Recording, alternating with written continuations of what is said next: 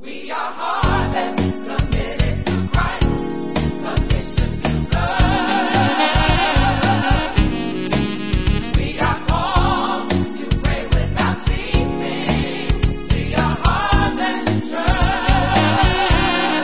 This is the Harvest Community Church podcast with Pastor Michael Jones. And now let's join today's message already in progress. Well, greetings again, everybody. Let's get right into the Word of God. So if you have your Bibles, open them up to John chapter thirteen, and we're going to read thirty-four and thirty-five.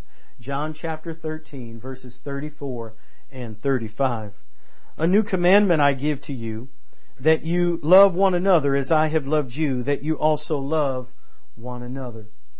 Well, let's bow our heads in prayer. Father God, we do thank you so much for your word today. We thank you, Father, that you will speak to us through your word. You'll convict us with your word. You'll change us with your word, and you will comfort us with your word. Father God, above and beyond all that, we ask, Father, that you would help us to see Jesus in your word. And as we see Jesus, Lord, help us to believe in Him, to place all of our faith in Him, and then, Lord, help us to be saved. This is our prayer in Jesus' name. Won't you say amen, amen, and amen. Did you catch those verses in John chapter thirteen, verses thirty-four and thirty-five? Jesus is telling His disciples as He prepares to go to the cross soon after. He says, a new commandment I give to you, that you love one another, even as I have loved you, that you also love one another. You know, that verse is very convicting because Jesus says, I want you to love each other as I have loved you. I, I really would have liked it if he said and stopped and just said, love one another.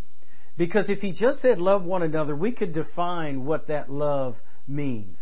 You know, we say love for everything. We love football, or we love basketball, or we love ice cream, or we love apple pie. We love our grandmother, but we can also love our spouse and, and our children. And in each one of those cases, there are different types of love. But Jesus said, a new commandment I give to you, that you love one another as I have loved you. You should also love one another. And then he goes on to say, by this all men will know that you're my disciples, if you have love for one another.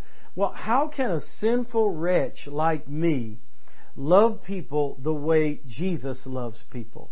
I think in two ways. I think we need to learn about what real biblical love is. And then I think we need to trust the Holy Spirit to energize us and to empower us to love people the way God wants us to. We we can't love people that way in our own strength. I can try and try and try with all my might and, and with all my heart and with all my strength, but my love, my human love, my capacity to love can only go so far. And men and women, I think that we've had crash and burn situations where we have tried to love people in our own strength, and people get on our nerves and we get tired of people. As as one of the church members at Harvest says, I hate when people get on my last nerve. And you know what that last nerve is. That last nerve is right before you get ready to snap. Well, men and women, I think we need to first of all learn about biblical love. And so for the next two weeks, we're going to be talking about eight characteristics of biblical love. Loving like Jesus.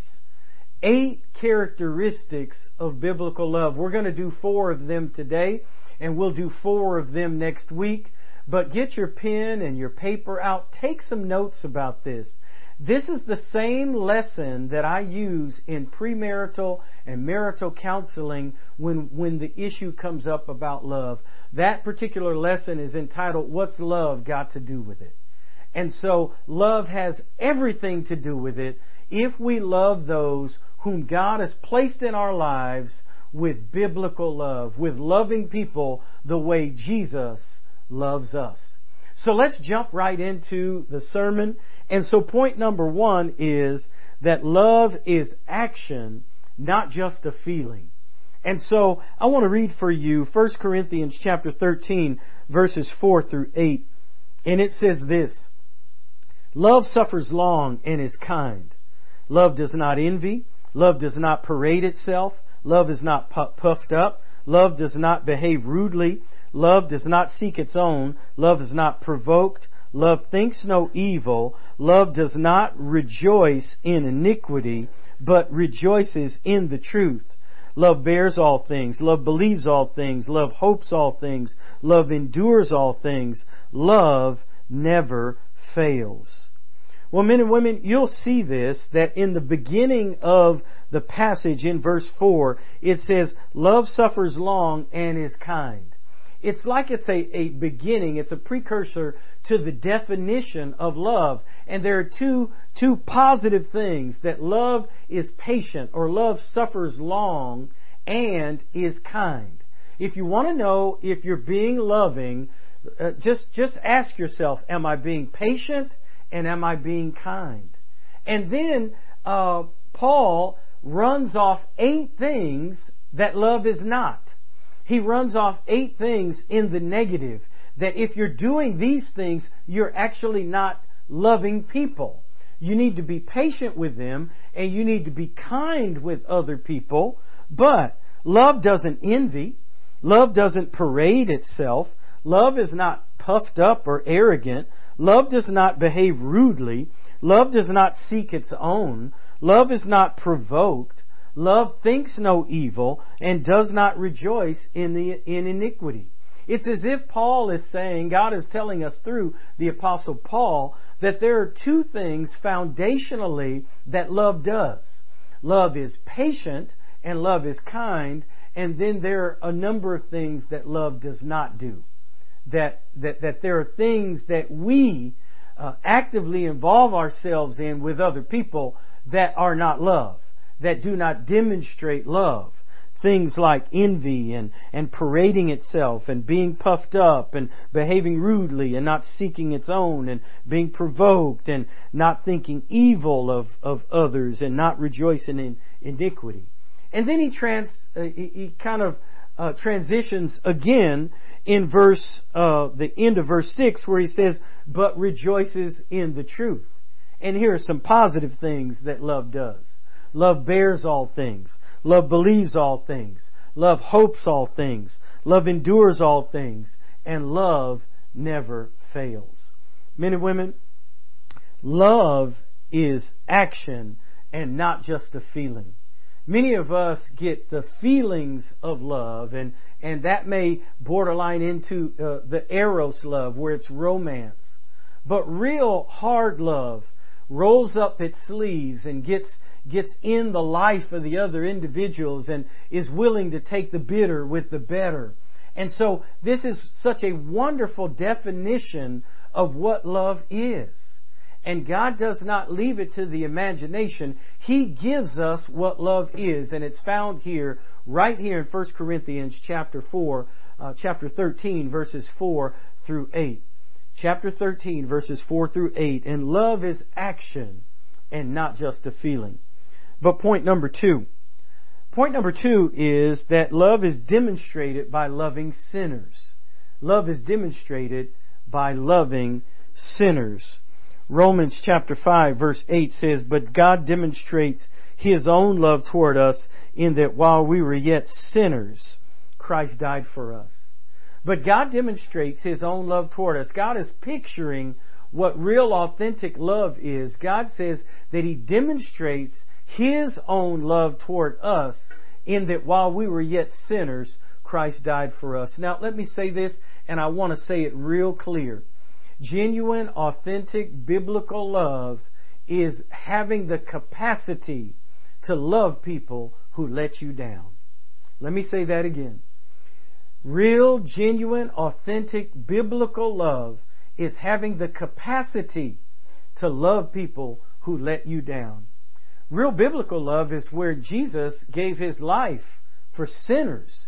Jesus demonstrated His love in that He sacrificed Himself. He, he allowed Himself uh, to die on behalf of sinful people. Uh, you know, the Scripture says, for a righteous person, somebody might die. But God demonstrates His own love toward us, in that while we were yet sinners, Christ died for us. Men and women, I know that people get on our nerves sometimes. I know that people disappoint us. I know that people hurt us. I know that people uh, sometimes have bad motives toward us. But Jesus, Jesus says that true biblical love is saying, I'm going to love them anyhow. I, I, because of the Holy Spirit in my life, and because you have the Holy Spirit in your life, if you belong to Jesus, you actually have the capacity to love people who are sinful. And men and women, I believe that that is one of the foundational characteristics of biblical love. Are you able to love people who let you down? Men and women who are married, are you able to love your spouse if they've let you down? Uh, parents with children, especially uh, children who know well enough to do good, it, are you willing and are you able to love them if they let you down? Uh, children who have parents who may not be living uh, righteous lives and may have let them down and hurt them deeply. Are you willing to say, Lord Jesus, help me to love my parent with the love of, of Jesus? Help me to love them in the midst of their sin. So men and women, point number one is simply love is action and not just a feeling. Point number two is that love is demonstrated by loving sinners. But point number three is love is laying down your life for others. Love is laying down your life for others. Look what John chapter fifteen verse thirteen says. Greater love hath no one than this, than to lay down one's life for his friends. Greater love hath no man than this, than the man would lay down his life for his friends. Men and women, I believe that what, what Jesus is saying there, of course, relates to the gospel, relates to his death on the cross, relates to laying down his life so that we might be saved. But in another respect, I believe what Jesus is saying is, you demonstrate your love for others in a great way when you're willing to lay down your preference, preferences, when you're willing to lay down your needs, when you're willing to lay down your wants and your desires, to willing to lay down what you would want uh, for the purpose of honoring the person that you love and, and allowing them to have what they want, allowing him, them to have their preferences, allowing them to have their wants and their desires and their needs. Does that mean that yours never get met? No. What that means is true love is when the love of Jesus Christ is so full to overflowing in your life that you can freely love others and you can freely lay down your life for others because you aren't losing anything. You are gaining You are gaining the love of Jesus Christ and, and experiencing the love of Jesus Christ because you're doing the same thing that He did for you. Men and women, I believe that this is where the rubber meets the road. We don't want to lay down our lives for others. We don't want to lay down our preferences for others. You know what the greatest enemy of love is? Selfishness. You know, I underestimate my own selfishness all the time. I want to be in the spotlight. I want to be recognized. I want people to like me. I want all of those things when in actuality what I'm being is self-centered and selfish. You know, what God wants me to do is to give anonymously. What God wants me to do is love people unconditionally the way He does. What God wants me to do is to lay down my life. And in many cases, I'm not willing. I've got to ask the Spirit of the Lord to move in me so that I'm willing to lay down my life for other people. You know, one of the characteristics of love is that love is action. Love is an action word and not just feeling. The other is that, that, that true love is always demonstrated by whether or not you're able to love sinful people. But this third one, love is laying down your life for other people. Men and women, we've got to. If we don't, it's not real love. It's just selfishness. It's just doing good deeds to make ourselves feel good. Men and women, people need love today. People need unconditional love today. People need to know if they blow it, they're still loved. People need to know that they don't have to qualify for our love. We love them anyhow. People need to know that they are loved. Point number four. Point number four is that love originates from God and not from us. Love originates from God and not from us. Notice what First John chapter four verse ten says. In this is love, not that we loved God, but that He loved us and sent His Son to be a propitiation for our sins. Get this? It says, and this is love, not that we first loved God, or not that we loved God, or not that we were the initiators of loving God, but that He loved us and sent His Son as a propitiation or a covering for our sins.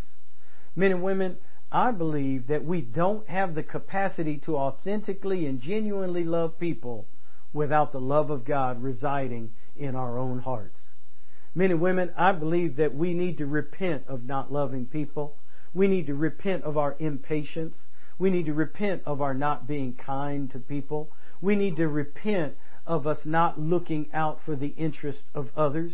We need to repent from, from being so self-focused that we don't even see uh, other people's needs. And men and women, we don't lose because God first loved us.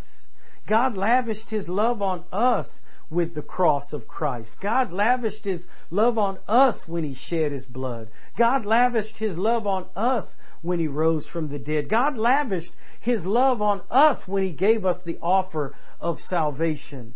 And that's the least that we can do. Men and women, most of us are familiar with John three sixteen.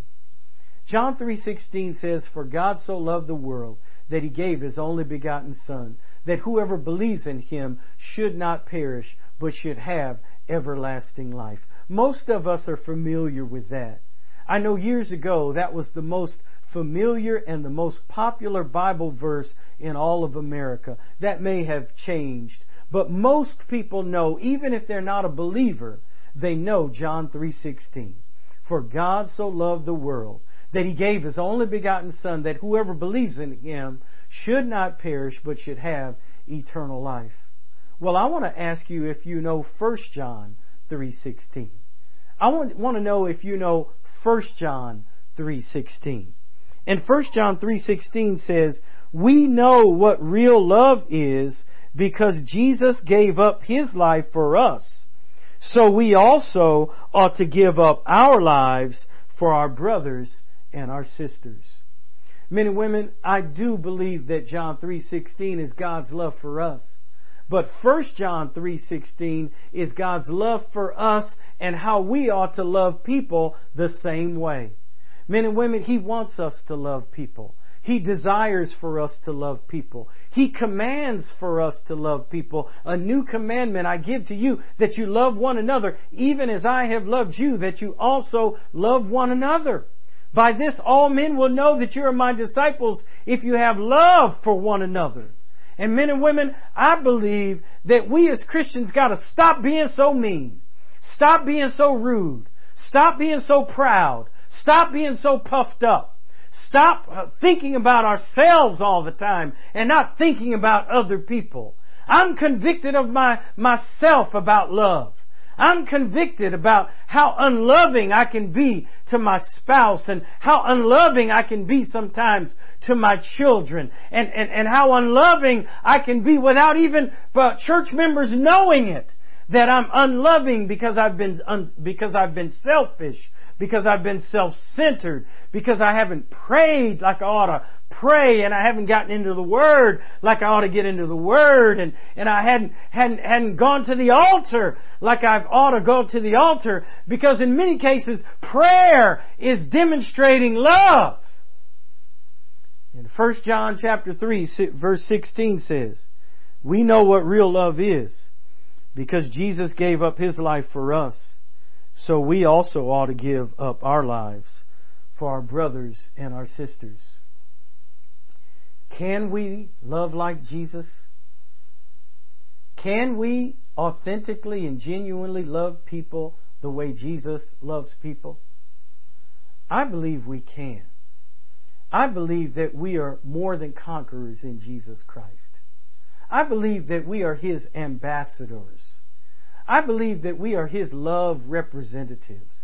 I believe that we've been bought with a price. I believe that He has given us His Spirit. I believe that he, we have the power of the Holy Spirit and the capacity to love people the way Jesus loved people. I just have, have enough faith to believe that if I say yes and yield and humble myself to God's authoritative hand in my life, I can love people authentically and genuinely. I can love people the way Jesus loves me. Men and women, I want to give you a challenge today. It could be that you don't have the capacity to love Jesus because you've never received Jesus into your heart by faith. You've never said yes to the gospel. You've never responded to His love, so you don't feel loved. You've never said yes to saying, Lord Jesus, I believe you died on the cross for me. Lord, I want to repent of my sin of selfishness. I want to repent from everything that I am doing in my life that is contrary to your word and to your way. And once you confess your sin, and once you say, Lord Jesus, I put all of my faith and my trust in you, He will come into your life. He will save you. He will, He will, He will transform your life through the power of His Spirit if you say yes. You'll notice that you'll have a desire to get into the Word. You'll notice that you'll have a desire to be a part of a church. And you'll notice that you'll have a love for people that you've never had before. And so I want to give you the opportunity to say yes to that gospel. I want to give you the opportunity to say yes to Jesus Christ coming into your life. You can simply pray this prayer after me. Lord Jesus, I need you. Thank you for forgiving my sins and giving me eternal life. Thank you for dying on the cross for my sins and giving me eternal life.